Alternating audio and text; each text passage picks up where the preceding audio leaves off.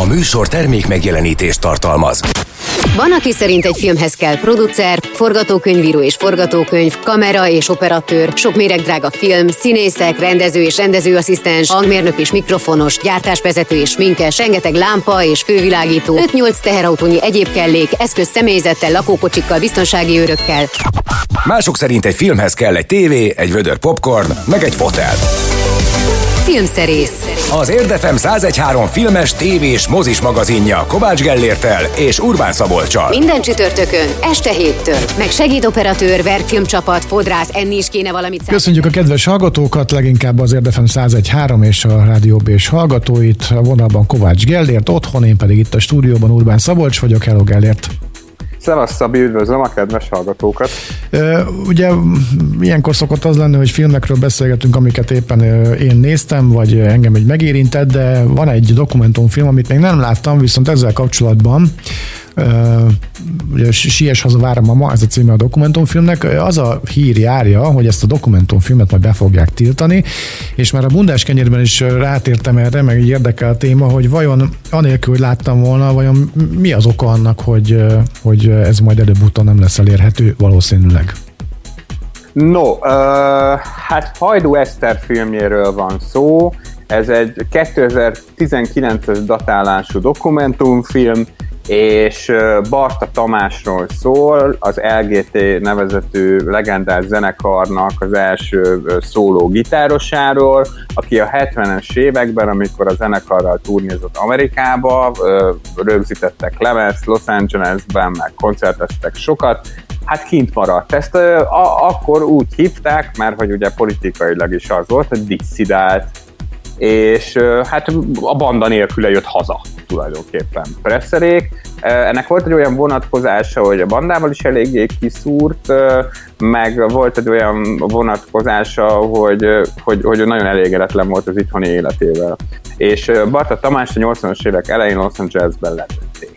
Viszonylag keveset tudunk róla, erről az emberről is, meg az ő életéről is az amerikai korszakról. Most a Sies haza vára mama, az a az ő édesanyjával folytatott speciális audio levelezésére alapul, ami azt jelenti, hogy ő ott Amerikában magnókazettára mondott leveleket, üzeneteket a mamának, az anyukájának, amit Budapestre elküldött, és a mama pedig erre válva szólva küldött másik magnószalagot és, és hát így leveleztek, és ezek a felvételek fennmaradtak. És Hajdó Eszter, aki egyébként bár ezt a film eltitkolja, hát tulajdonképpen családi szálakkal is kötődik a Barta, a Barta családhoz, készítette ezt a filmet a Magnó szalagok alapján. És ez, ez a film ez ment mozikba egyébként, amikor ideglenesen nyitva voltak a, a filmszínházak nyáron. Nem olyan nagyon sokan nézték meg, de már egyébként a verzió online fesztiválon is lehetett ingyen novemberben nézni. Most rákanyarodva a, a kérdésedre, hogy, hogy mi ez a botrány körülötte, ugye Barta Tamást lelőtték. Máig nem lehet tudni, tehát hivatalosan öngyilkosság a, a haláloka de máig rejtélyesek a körülmények, inkább úgy kezelik az ő halálát, mint egy rejtélyes gyilkosságot, mint valódi öngyilkosságot, ennek több oka is van. És hát ebben a filmben megszólal Bartának az egykori barátja és üzlettársa, aki Los Angelesben segített neki tulajdonképpen beilleszkedni. És hát mondjuk ki, hogy ez a film nem mondja ki, de meglehetősen átlátszó manipulatív eszközökkel tényleg arra célos, szerintem a célzásnál egy kicsit egyébként még durvábban teszi ezt, hogy ennek az embernek nagyon komoly köze van Barta Tamás halálához, konkrétan hát arra utalgat, hogy, hogy ő lehet a gyilkos. Ezt most én mondhatom a nézői szempontból, szemszögből, mert, mert tényleg ez a benyomás a nézőnek. És az a helyzet, hogy ez az ember pereli az alkotókat. Nem rágalmazási perről van szó, én úgy tudom, hanem jogi nézeteltérésekről beszélnek. Nyilván ez van a háttérben. Én azt gondolom egyébként, hogy ez a film az alapvetően azért ment félre, mert egyszerre szeretne oknyomozó lenni a Barta halálával kapcsolatban, amire igazából sem valódi hát szándéka sincsen, sem eszközei nincsenek, csak ide kap, oda kap, uh-huh. és így ezt nem lehet csinálni. Ö, ö, a, a, de a legnagyobb probléma szerintem vele az egyébként, hogy hogy, hogy a Barta személyével kapcsolatban rendkívül elfogult.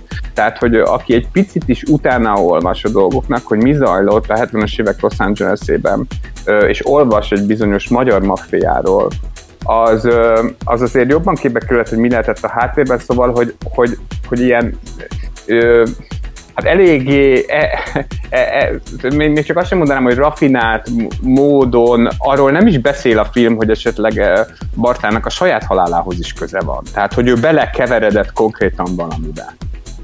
Nekem az a, az a problémám ezzel a filmmel, hogy van itt egy nagyon erős sztori az anyával és vele, és egy gitárosról, aki Magyarországon világsztár volt, és megőrült Amerikáért, elcsábította az amerikai álomélet ígérete, és ezért még a gitárt is hajlandó volt lerakni. Ez szerintem a film. Uh-huh. Tehát e, e, e, e, ez a történet, ez a sztori, ez van benne ezekben a hangszalagokban, ez benne a dráma, ez benne az izgalmas, és ez igazolható de, de egy csomó minden meg, csomó minden meg nem. Most egyébként a legfrissebb hír, hogy a Hajdú Eszterik folytatást készítenek a filmhez, által jelentkeztek emberek, akik mesélnek majd a Barta Tamásnak a kinti életéről, az a film az inkább azt mondják, hogy a halálára fog koncentrálni. Lehet, hogy azzal egy kicsit kiegyenlítik, meg egyenesbe teszik a dolgot, de azt kell, hogy mondjam, hogy ez a film így, ahogy van, picit sem etikus. Tehát, hogy ö, ö, én is perelnék tehát ha közön van valakinek alához, ha nem, mert egy szabad ember vagyok, akit nem vádolnak semmivel, és jogom van ahhoz, hogy, hogy dokumentumfilm címén ne készüljön rólam egy ilyen fikciós mű. Uh-huh. Vagy legalábbis egy dokumentumfilmnek egy része. Szóval a botrány az ez, és a betiltás az igazából azt jelenti, hogy nyilvánvalóan, ha ez az ember megnyeri a pert, akkor ezt a filmet nem lehet majd vetíteni. És, és ez még meg, valameddig megtekinthető, nem azért a, a YouTube-on? Igen, igen, a YouTube-on már nincs fönt, egy hétig volt fönt, viszont most van ez a Reverzió nevezetű fesztivál, a Verziónak egy ilyen utánjátszó online fesztiválja, amiről majd beszélünk a hét filmek kapcsán, egy másik alkotás kapcsán, ott még nézhető a film szintén ingyen. Tehát, hogyha valaki meg szeretné tekinteni, meg tudja tenni. Tényleg érdekes film, meg én egy kicsit elgét mániás is vagyok egyébként, szóval nekem így duplán érdekes volt, volt, én mindent láttam, meg olvastam róluk és, és tök tudott újakat mondani, mert valóban ezeket a hangfelvételeket még nem lehetett hallani. És már abban is vannak egyébként ferdítések, szóval most bele tudnék menni. Ilyen, azt tudom erre a filmre leginkább mondani, hogy, hogy, hogy, hogy, hogy nagyon-nagyon elfogult. Nagyon szereti a Barta Tamást, és, és, és, és ezért úgy hajlandó csalni is ami, ami néhány részletében elnézhető a filmnek, néhány részletében meg ö, nagyon nem. Jó, akkor szerintem ezt így most zárjuk le, lássuk meg, hogy mi lesz ennek az egész sztorinak a folytatása, és mondjuk el, hogy mi lesz itt a mai adásban. Filmszerész a mai epizód tartalmából. Jó, hát tulajdonképpen már volt egy ajánlatunk, és maradunk ezen a nyomvonalon. Ennyire dokumentumfilmes adásunk szerintem még nem is volt. Még az a film is, ami nem dokumentumfilm, még az is bizonyos szempontból dokumentarista jellegű, vagy hát a dokumentarista stílust keveri az akciófilmekkel, de ne rohanjunk annyira előre. Az első az egy igazi dokumentumfilm lesz, a Védelem alatt című ö, alkotás, amely ö, ingyen tekinthető meg most a Reverzió Fesztiválon, mert az interneten. Ezt ö, mindenkinek nagyon-nagyon ajánlom, nem véletlenül ez a hét filmje, de ezt majd kifejtem nem sokára egy zene után, hogy miért. Aztán utána jön majd a fikciós film, ami ö, realista eszközöket használ, és nagyon különös egyveleg jön ebből ki. A Run, Hide, Fight című akciófilm tulajdonképpen, ami egy fiktív iskolai lövöldözés történetét meséli el, az egyik túlélő, illetve hát hőssé váló diáklány szemszögéből. Aztán utána jön az álhíres című amerikai HBO dokumentumfilm, amely egy kísérletet mutat be. A film készítői arra vállalkoztak, hogy néhány nem annyira sok követővel rendelkező instázó emberből igazi influencert csinálnak, és hát azt mutatják be, hogy ez, ez hogy néz ki szerintük a valóságban, és hogy ennek milyen következményei vannak a személyiségre, meg úgy egyébként is. És maradunk az HBO-nál és a dokumentumfilmeknél, a Hölgy és az Autó című dokumentum minisorozatról beszélünk, ami a 70-es években valóban megtörtént, egészen hajmeresztő történetet mesél el. Egy nőről, egy nagyon különös nőről, aki egy háromkerekű autóval szerette volna az autógyártást megreformálni.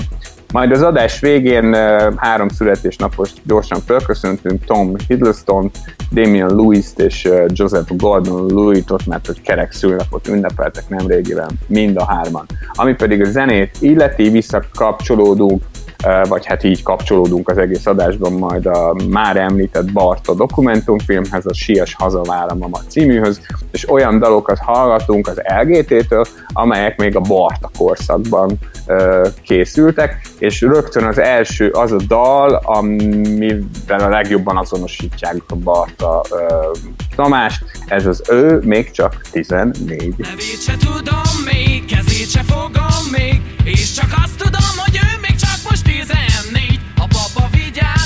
vigyáz rá, a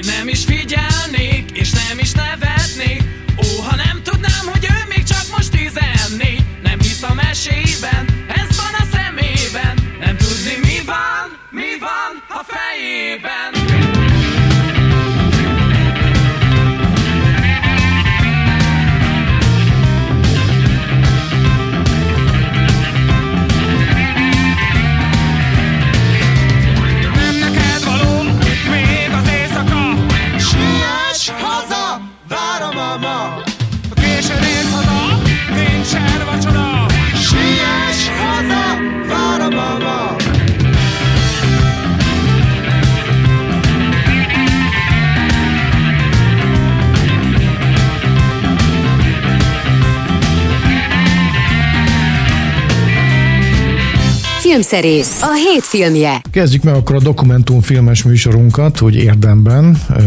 Kedves Gellért, mivel indítjuk az adást? Védelem alatt. Ez, ez a filmnek a címe. Tulajdonképpen ez a film adta az apropót, hogy dokumentumfilmekkel pakoljam tele a, a, az adást. Ez, ez egy most éppen ingyen megtekinthető film. Van egy fesztivál, ami novemberben volt egyébként a verzió, és annak most van egy ilyen utánjátszó fesztiválja szintén a neten, a Reverzió, ahol a legsikeresebb filmeket meg lehet nézni, ingyen vagy nagyon olcsón. A magyar filmeket azokat ingyen, így a Védelem alatt címűt is, amelyet Svejtje Mihály rendezte, akinek az első nagyjátékfilmje, remélem legközelebb sikerül meghalnod, igen nagy sikerrel ment a mozikban, és egyébként ő a Terápia című HBO sorozatnak is az egyik alaprendezője volt. Több éven keresztül, vagy hát nagyon-nagyon hosszú ideig készítette ezt a filmet. Főhőse egy Toszecki Renáta nevezetű 30-40 éves szociális munkás nő, aki azzal foglalkozik, hogy a baptista szeretett szolgálat nevében hát működtet, vagy vezet egy ilyen úgynevezett védett házat amiben olyan lányok laknak átmenetileg, amíg az életük el nem rendeződik egy kicsit jobban, akiket ki kellett emelni, vagy hát ők maguk jelentkeztek tulajdonképpen abból a toxikus közegből, amiben éltek. Ezek nagyon fiatal lányok, és egytől egyig rendelkeznek kisbabával, tehát gyermekkel, és prostituáltak voltak. És nagyon nehéz abból a világból áttérni egy másikba, egyrészt mert konkrétan is visszahúzná őket, tehát nem véletlenül védett háznak hívják ezeket a házakat, ugye hát a stricik és minden más, azért hát nem, nem szokták könnyen adni az, azt, amihez ragaszkodnak, és, és ez szellemileg is, vagy hát pszikai értelemben is egy rendkívül nehéz dolog, mert ezek a lányok, és ezt is bemutatja a film, három lány történeten keresztül, akikről Renáta gondoskodik, ezek a lányok igazából egész életükben rettenetesen függtek az elnyomó, brutális férfiaktól. Tehát igazából a személyiségük sem tudott ö, ö, úgy ö, fejlődni, hogy, hogy ki tudjanak magukért állni. És a, a Renátának a, a, a, nem csak a, a hősiességgel határos, hanem kifejezetten hősies munkája, az, az abból áll a mindenféle logisztikai, meg ilyen szakmai munka mellett, hogy házat találjon, hogy segítse őket, és így tovább, hogy, hogy, ezeknek, hogy ezekben a lányokban tudas, tudatosítsa azt, hogy új életet kezdhetnek, hogy, hogy segítse őket, hogy, hogy talpra álljanak, hogy kiálljanak magukért, hogy ne függjenek másoktól. Ritkán látni ilyen dokumentumfilmet, ami tulajdonképpen mindenféle külső kommentár nélkül nyilvánvalóan egy rettenetesen terjedelmes, leforgatott anyagból 89 percet kivágva, pont azokat a jeleneteket használva, amik ahhoz kellenek, hogy megismerjük ezeket a karaktereket, megismerjük ezt a jelenséget, közel kerülünk hozzájuk, hogy így kerekítsen egy, egy nagyon is kompakt dokumentumfilmet, ami, ami tényleg történetet mesél. Tehát tényleg nagyon érdekesek ezek a lányok, nagyon meg lehet őket szeretni mindenükkel együtt, és és közben meg rálátásunk nyílik egy olyan helyzetre is, amiről szerintem nagyon kevesen tudunk. Tehát ebben a filmben egyébként Renáta el is mondja egy ilyen általatartott továbbképzésen, vagy valami ilyesmi rendezvényen, hogy Magyarországon hivatalosan nincsen emberkereskedelem. Tehát, hogyha valaki statisztikákat keres arról, hogy, hogy hány ember esik áldozatul egy ilyen illegális tevékenységnek, akkor az a szám az nulla mert hogy, nem, mert hogy nem számít emberkereskedelemnek azt, hogy valakit prostitúcióra kényszerítenek. De tulajdonképpen meg nem csak technikailag az, hanem, hanem egészen konkrétan az. Tehát amikor te döntöd el, hogy egy másik ember kivel feküdjön le és mikor, akkor te rabszolgaként használod. És, és, és, és, és hát e, e, e, ennek a kimondása is nagyon fontos tett, de ami még ennél is fontosabb, hogy ez egy nagyszerűen fényképezett film, valóban film élmény, tehát hogy nem kell ahhoz nagy dokumentumfilm rajongónak lenni, hogy az embert megérintse. Szerintem egészen kiemelkedő, úgyhogy mindenkit bátorítanák, hogy használja ki a lehetőséget. Mert nem csak az, hogy ingyenes, hanem ezeket a filmeket úgy egyébként is ritkán lehet látni.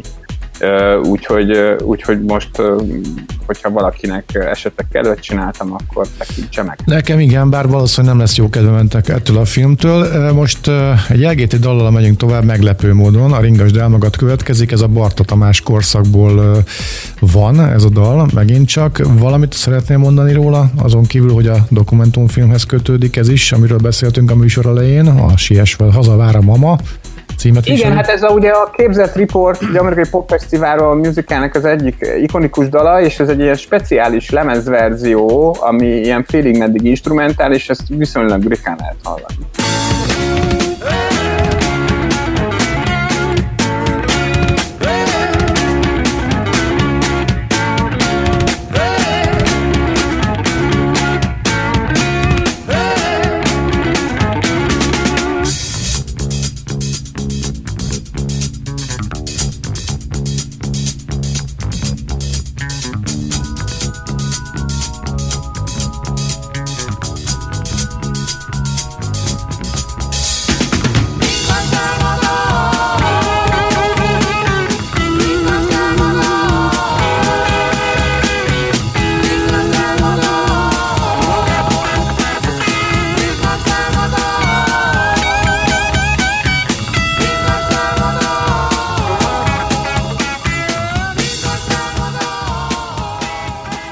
Filmszerész, házi mozi. Azt hiszem, hogy a következő dokumentumfilmnek a címe, ami pontosan az, hogy Run, Hide, Fight, tehát fuss, rejtőzzel és harcolj.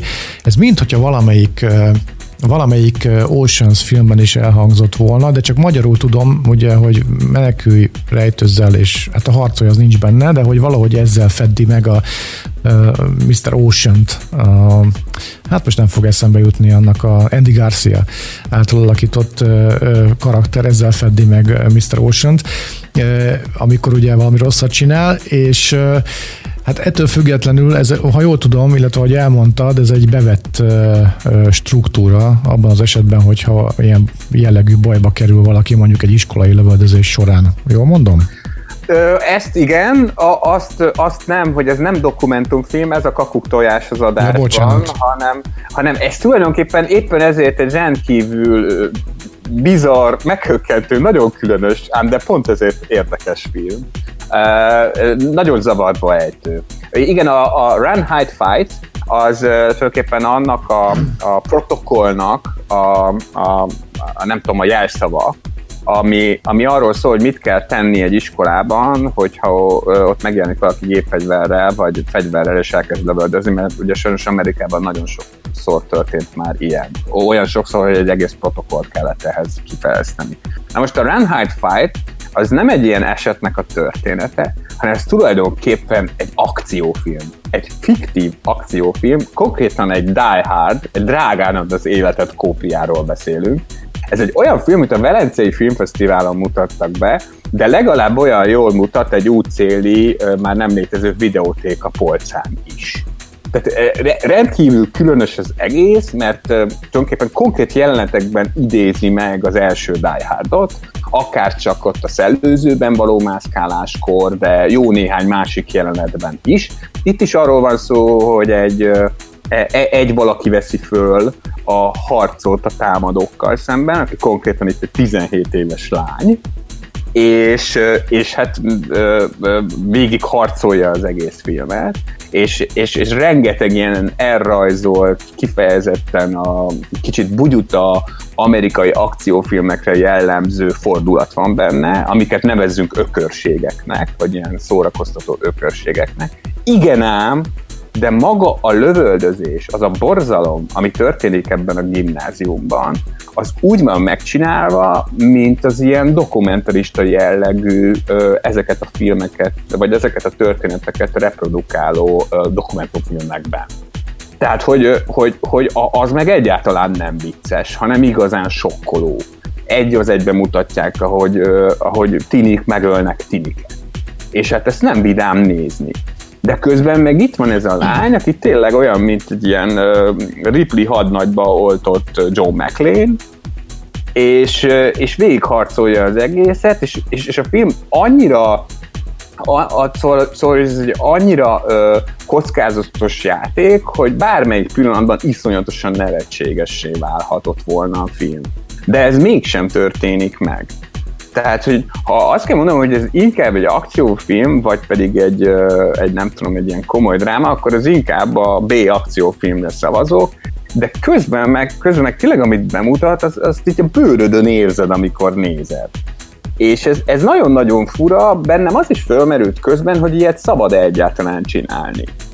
Tehát, hogy, hogy, hogy, hogy, mert nyilván azért hatásos, mert eszedbe jutnak azok az igazi képek, amiket láttál a CNN-en, vagy amiket akár a Gus Van Sant filmjében, az Elefántban láttál, ahol, ahol ugye földolgozták az egyik leghíresebb ilyen történetet. Szóval, hogy ez mennyire kegyeletsértő azokkal szemben, akikkel valóban megtörtént egy ilyen. De közben meg a film azzal együtt, hogy arról szól, hogy meg kell tanítani minden gyereket lövöldözni, mert akkor meg tudja magát védeni, tehát ebből szempontból elég ilyen republikánus uh, alapállású filmről van szó. Uh, igazából nem lehet rá mondani, hogy rossz lenne, vagy nem lehet azt rámondani, hogy gagyi lenne. Én inkább azt mondanám rá, hogy nagyon bátor. és, és, és fölteszi azt a kérdést, hogy lehet-e műfai célra használni ilyen nagyon aktuális kérdéseket, vagy ilyen nagyon aktuális jelenségeket a világból. Ez, ez szerintem egészen különös. Egy kicsit az jutott róla eszembe, hogy a 80-as és még a 90-es években is ugye sorra faltuk az olyan filmeket, meg készültek az olyan filmek, ahol mindenféle terroristák csináltak mindenféle robbantásokat, és akkor úgy egyáltalán nem akadt fönn azon senki, hogy mondjuk egy repülőgép eltérítésről szól egy film, és akkor Chuck Norris rendet rak, De ugye 2001 után, meg ahogy egyre több lett az ilyen terrorcselekmény, sokkal óvatosabban bánnak már a filmesek ezzel a jelenséggel is. Szóval, hogy, hogy, hogy, hogy, hol, van, hogy hol van a határ, vagy létezik-e egyáltalán a, határ ezeknek a filmeknek a, a, az ábrázolás módjába. Erre nem tudom a választ, ez igazából egy kérdés, amit szerintem a film is föltesz. Az elmondottak alapján úgy érzem, hogy ez egy olyan film, ami hát így vagy úgy próbált egy picit tanítani, ha nem is ez volt a célja, de hogy lehet belőle okulni. Remélem, hogy valóban így van. Most eh, megidézzük eh, életem első koncertélményét, ami a Tabánban történt, egy LGT koncerten voltam, a 80-as évek közepéről beszélünk, akkor jelent meg egyébként Révés Sándornak az első szólólemeze is, és ezt be is mutatta ott, és nem lettem olyan nagyon nagy koncertre járó, de meghatározó élmény volt. Még akkor forgatták egyébként ott a közönség soraiban a Szerelem első vérégnek az első részét, azt hiszem, a Szerelem első vérig című filmet, és hát a Gyereki a hegyoldalba című dal lesz az, aminek a segítségével ezt megidézzük. Van valami érdekesség, ami köti a kötődik a filmhez, ami a, a, miatt játsszuk ki ezeket a dalokat most ezzel kapcsolatban? Hát azért, mert hogy ezeken a lemezeken játszott a Barta Tamás, és hogy ezt a dalt is ő játszotta föl.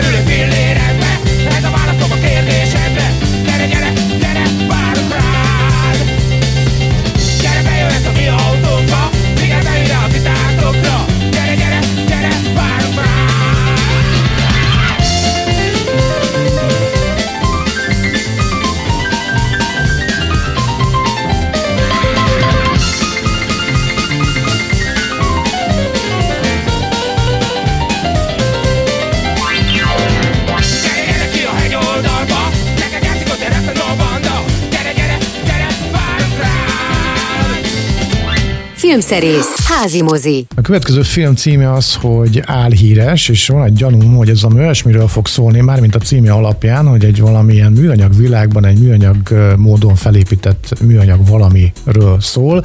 A műanyagot természetesen csak az én halmazomon kell értelmezni, a minden, ami művi, és nem igazi, és nincs igazából szaga, arra értem ezt. Aztán lehet, hogy tök tévúton járok.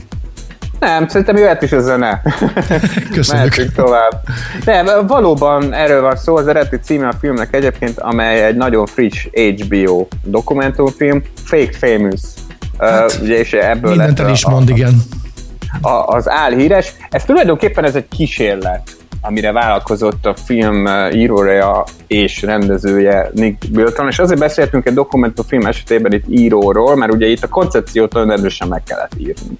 Arról van szó, hogy ő, ő évtizedeken keresztül ilyen social media szakértőként járt a világban, mindenféle reggeli műsorokban, meg itt ott beszélt ezekről a dolgokról, és ő nagyon sokáig hitt is ebben. Aztán aztán amikor az influencerek kezdtek megjelenni, leginkább az Insta influencerek, akik ilyen mindenféle gyönyörű szép képeken keresztül üzenik a világnak, hogy milyen csodálatos életük van, akkor ő egy picikét már nem volt ennyire lelkes. És onnan jött az ötlete, hogy amennyit tud erről a világról, hogy hogy működik, az tolná egy olyan kísérletbe, hogy föladnak egy hirdetést, ahol olyan embereket keresnek, akiknek még nem olyan nagyon sok az Instának követőjük, de, de hogy azért szeretné nem tudom én, ezen keresztül is kifejezni magukat, és, és a nikék pedig segítenek nekik, kiválasztanak a jelentkezőkből három embert, ki is választottak két fiút és egy lányt, és vállalkoznak arra, hogy hónapok hosszú munkájával instasztárokat csinálnak belőlük, és megpróbálnak elérni a több százezres, vagy akár milliós követőig, és, és aztán megnézik, hogy mi történik megnézik, hogy mi történik ezeknek a srácoknak a jellemével, és hogy eleve mi történik velük hogy tényleg híresek lesznek-e, hogy tényleg jelentkeznek-e a szponzorok, és hogy, hogy egyáltalán mi van emögött. hogy hogyan kell ezeket a képeket megcsinálni, hogy hogy csinálják az úgynevezett instaszárok ezeket a képeket. Tulajdonképpen én most egy, egy azzal, hogy ajánlom a filmet, úgy döntöttem, hogy azért egy konklúzióját, vagy a legfőbb konklúzióját azért lelőném, de ezzel együtt egyébként érdekes végignézni, mert hogy igazából a, amire kifut, az szerintem úgy a nézők nagy részének nem lesz meglepő. Maga a folyamat nagyon érdekes, hogy, hogy tényleg mennyire műanyag, akár csak egy kép, hogy mennyire nem az egy kép, mint aminek látszik. Pedig hát azért már egy 125 éves mozgókép történetről beszélünk, meg hát a fotográfia az még régebbi, sokkal régebbi, azért azt azzal úgy tisztába kéne lennie elvileg egy embernek, hogy a, a fotográfia az a valóságnak egy speciális módon kiszakított részlete és mint ilyen manipulálható. De ezt úgy elfelejtjük, leginkább az Insta műfajban elfelejtik sokat. Szóval, hogy az a nagy tanulsága ennek a filmnek, hogy azok az instasztárok, akik csak instasztárok, és igazából nem színészről, vagy nem zenészről, nem íróról, tehát nem olyan emberekről beszélünk, akik, akik nem az Instán lettek híresek, hanem van mögöttük valamiféle teljesítmény, és ez most mindegy, hogy ízlés szerint azt hova soroljuk, de hogy van valami, amiből jött az Insta karrier, Szóval, hogy azok, akiknek nincs ilyen, azok igazából nem mások, mint uh, instás teleshop műsorvezetők. Akik egy idő után már nem élnek másból, csak abból, hogy bemutatják a terméket.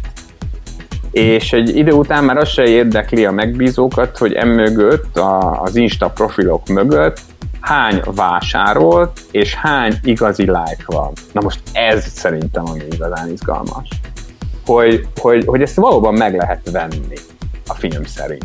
Tehát ugye erre megvannak a módszerek, hogyha kellő összeget költesz arra, hogy a nulláról fölépíts egy ilyen istasztár, ezt meg tudod tenni. Ilyen mindenféle botok, meg vásárolt lájkok, meg, meg álkommentek segítségével.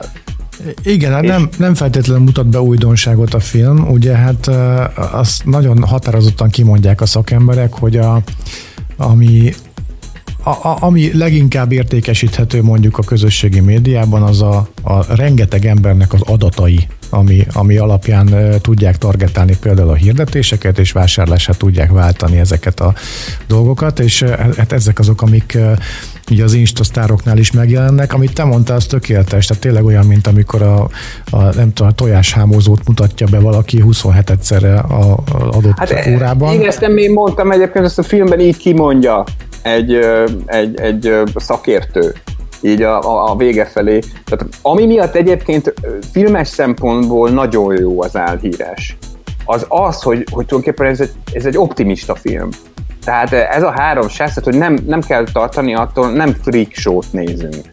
Tehát, hogy ez a három srác, e, ezek ilyen egészséges jellemű gyerekek, akik a maguk módján, hát vagy fiatalok, 20 évesek, akik a maguk módján rájönnek arra, ha nem is jöttek rá az elején, hogy ez a dolog hamis. És azt állítja a film, hogy, hogy, hogy ez nem zabál föl mindent és mindenki. Csak azt, aki, akinek tényleg nem kell több hanem, hanem ez elég. És ez szerintem jó egyébként, szóval, hogy azért nagyon sokszor ilyen apokaliptikus hangulatba kerülünk a social media felületektől, hogy itt a világ vége, mind meghalunk mert uh, megesz minket a nagy testvér. Szóval, e, szóval ez a film, ez, egy, ez, ez, ez, ez, ez szerintem így mutatja azért a fényt az alagút végén, hogyha te valóban szeretnél valamit az életeddel, akkor ez úgyse lesz elég. És ez szerintem jó üzenet. Igen, ebben egyetértünk. Zenével megyünk tovább, meglepő módon. Méghozzá az LGT életművének egy szakaszát fog dolgozzuk fel ebben a műsorban, egy dokumentumfilm kapcsán, aminek az a cím, hogy Sies haza, haza vár a mama. Hajdú Eszter filméről van szó, Barta Tamásról szól, aki az első gitárosa volt az LGT-nek. Most a Kotta nélkül című dal következik valamit erről? Ami... Ez is a korai LGT korszaknak az egyik nagy, nagy slágere. Azt gondoltam, hogy Insta nélkül után így jól esik a kotta nélkül.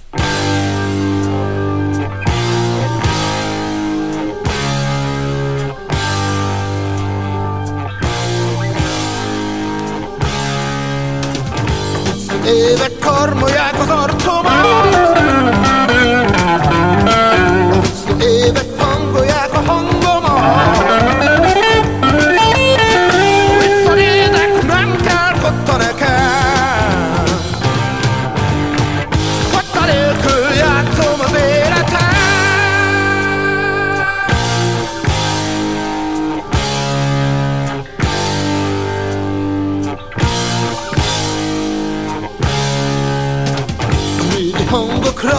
that was a real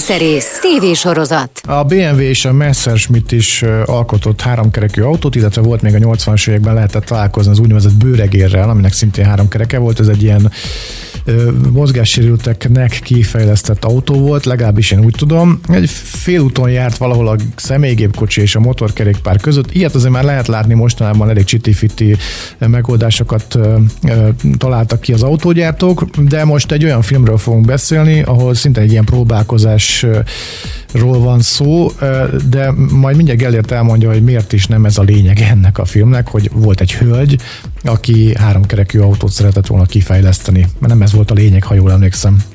Nem, hanem a hölgy. Igen, tulajdonképpen ő volt a lényeg, meg az ő álma. Ugye Elizabeth Carmichaelnek uh, uh, hívták ezt a hölgyet, uh, akiről szól, ez a négy részes HBO dokumentum széria, és hát ő, ő, ő volt abban az időszakban az egyik első ilyen nagyon nyíltan és hát, a médiát és különböző magazinokat is végighatnizó módon feminista személyiség, aki nyíltan vállalta, hogy milliárd dollárokat akar keresni, hogy ő akár amerikai elnök is szeretne lenni, és hogy abban az időszakban, amikor elég erős olajválságban volt Amerika, ő kínált egy olyan kicsit ilyen skifi kinézetű jellegű autót, amelynek az volt a neve, hogy Dale. Ez is ugye a, a sorozatnak az eredeti címe, hogy Lady on the Dale, ebből lett a hölgy és az autó. Szóval egy, egy olyan járgányt ajánlott a, a népeknek, és erre ilyen elővásárlási opciót is lehetett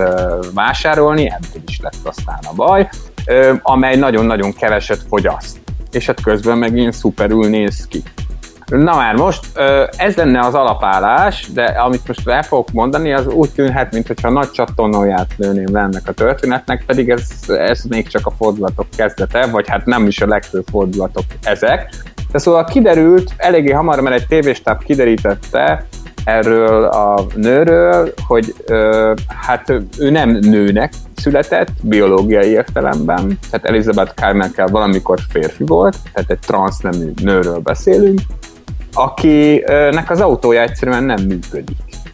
Tehát nem lehet belőle rendes prototípusokat készíteni. Viszont hát rengeteg pénzzel ö, tartozik már azoknak az embereknek, akik befektettek ebbe az autóba, és ö, azt ígértek nekik, hogy kapnak majd egy ilyen kocsit. Hát ezt hívják ugye azt hiszem hétköznapi szóhasználattal csalásnak. Igen, igen. És hát ö, ennek a csalás sorozatnak a története ez a négy rész, de az Elizabeth Carmichael egy olyan karizmatikus személyiség volt, és valóban olyan önbizalommal csinálta, amit csinált, hogy egészen lehengelből az ő történetét nézni. Egyrészt mert vicces is, a, kicsit a, a hangsúlyok is ilyen ironikusabbak, mert hogy a legtöbb eseményt ilyen kicsit a Monty Python repülő cirkuszában látható Terry Gilliam féle ilyen papírkivágásos módszerek készített animációra emlékeztető betétekben láthatunk, egy csomó mindent benne.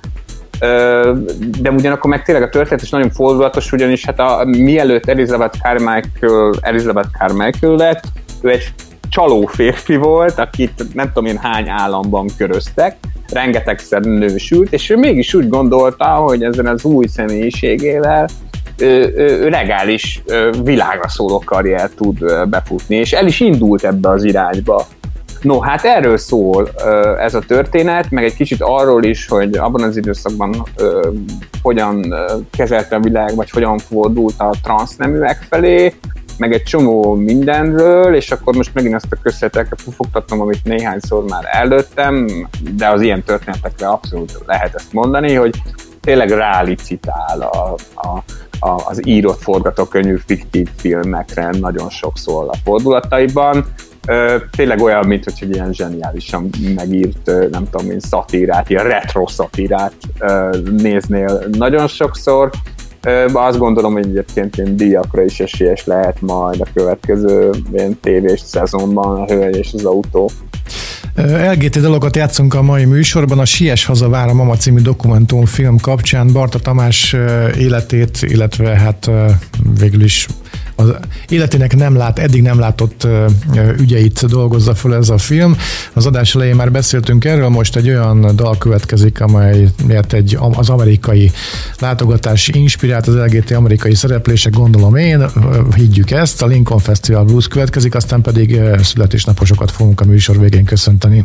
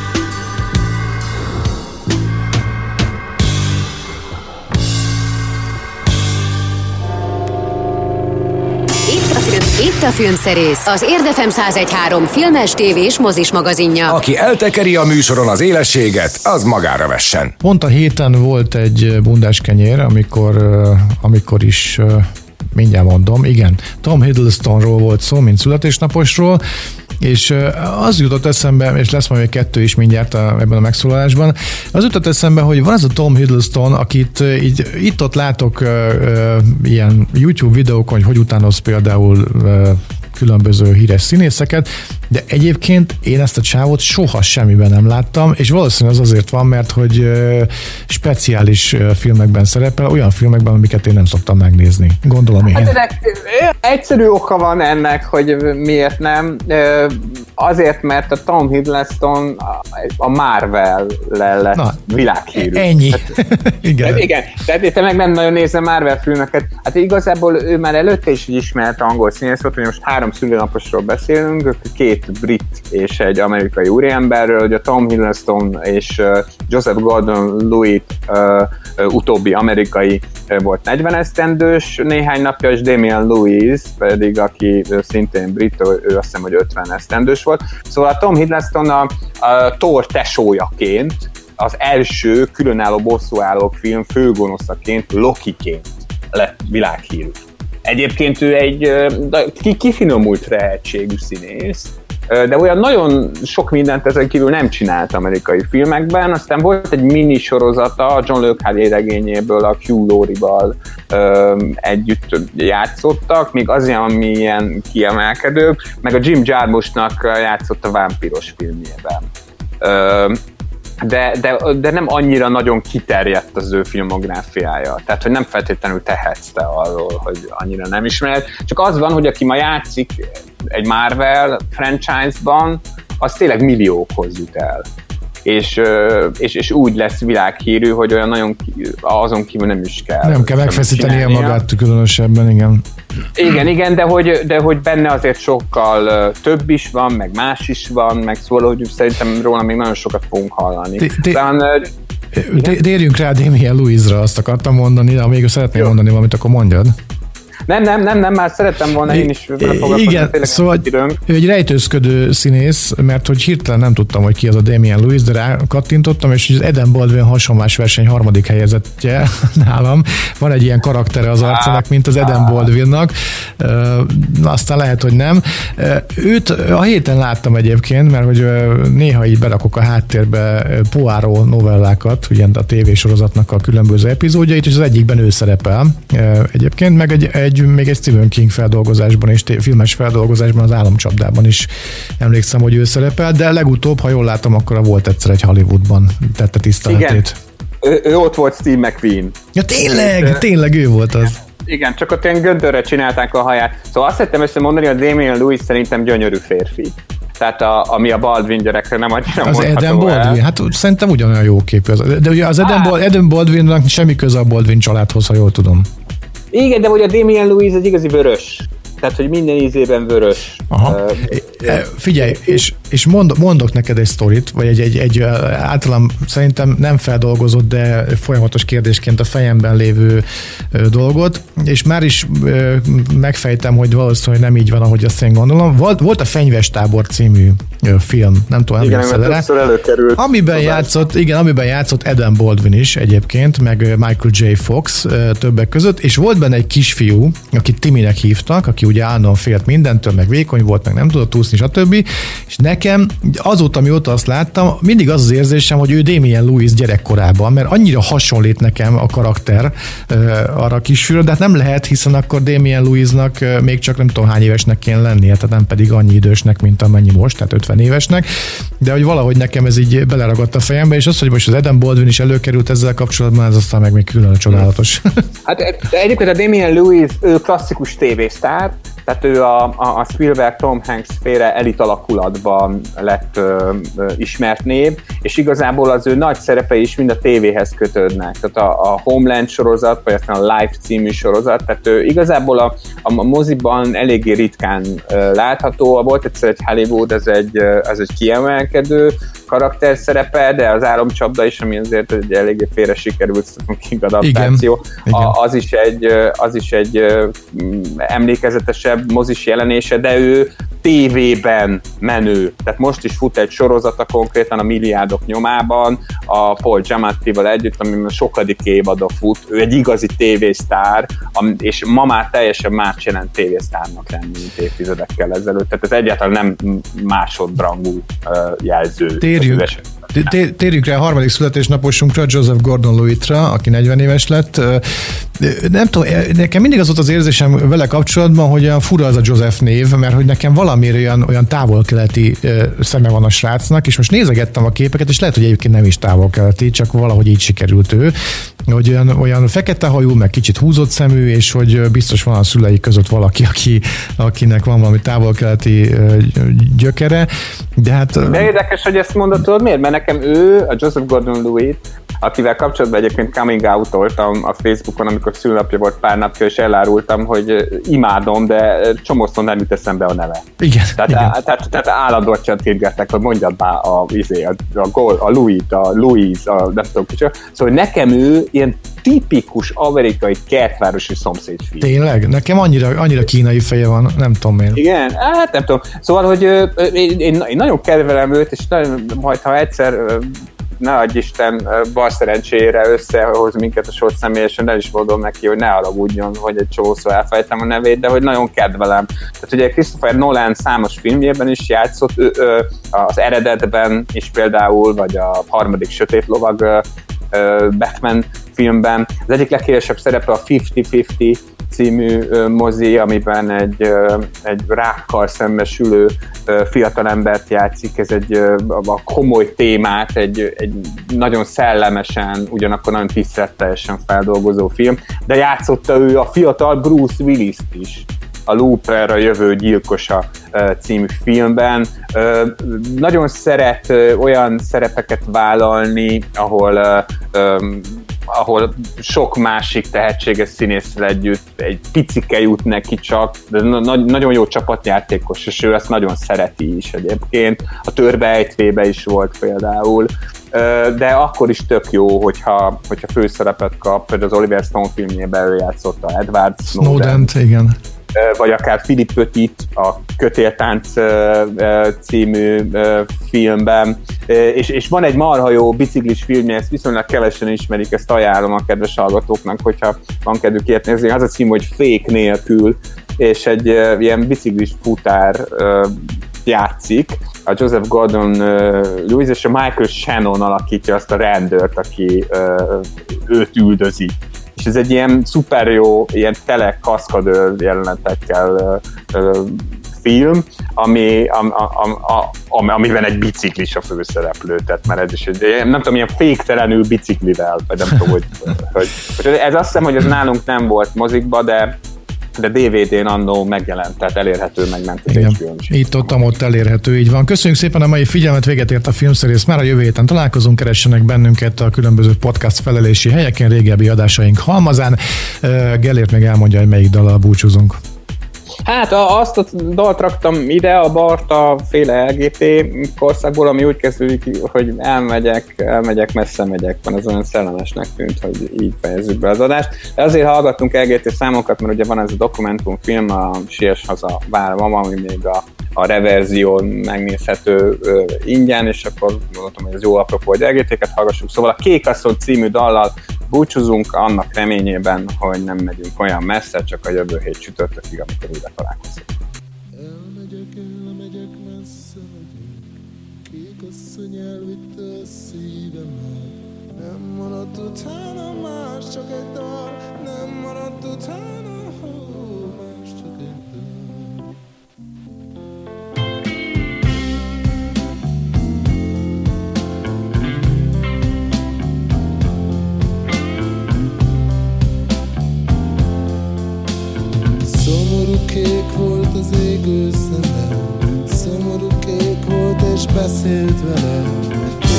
hogy nem látom többé sosem, tudta, hogy nem látom, hogy többé sosem.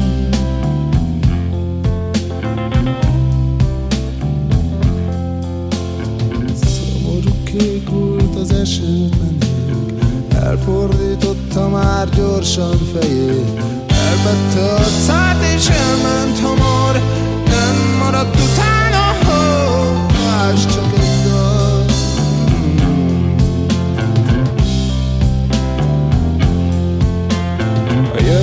egy asszony, ki engem keres. Mondjátok meg, hogy a szívem üres. Magányból születhet tán még egy dal. Magányból születhet, ó, tán még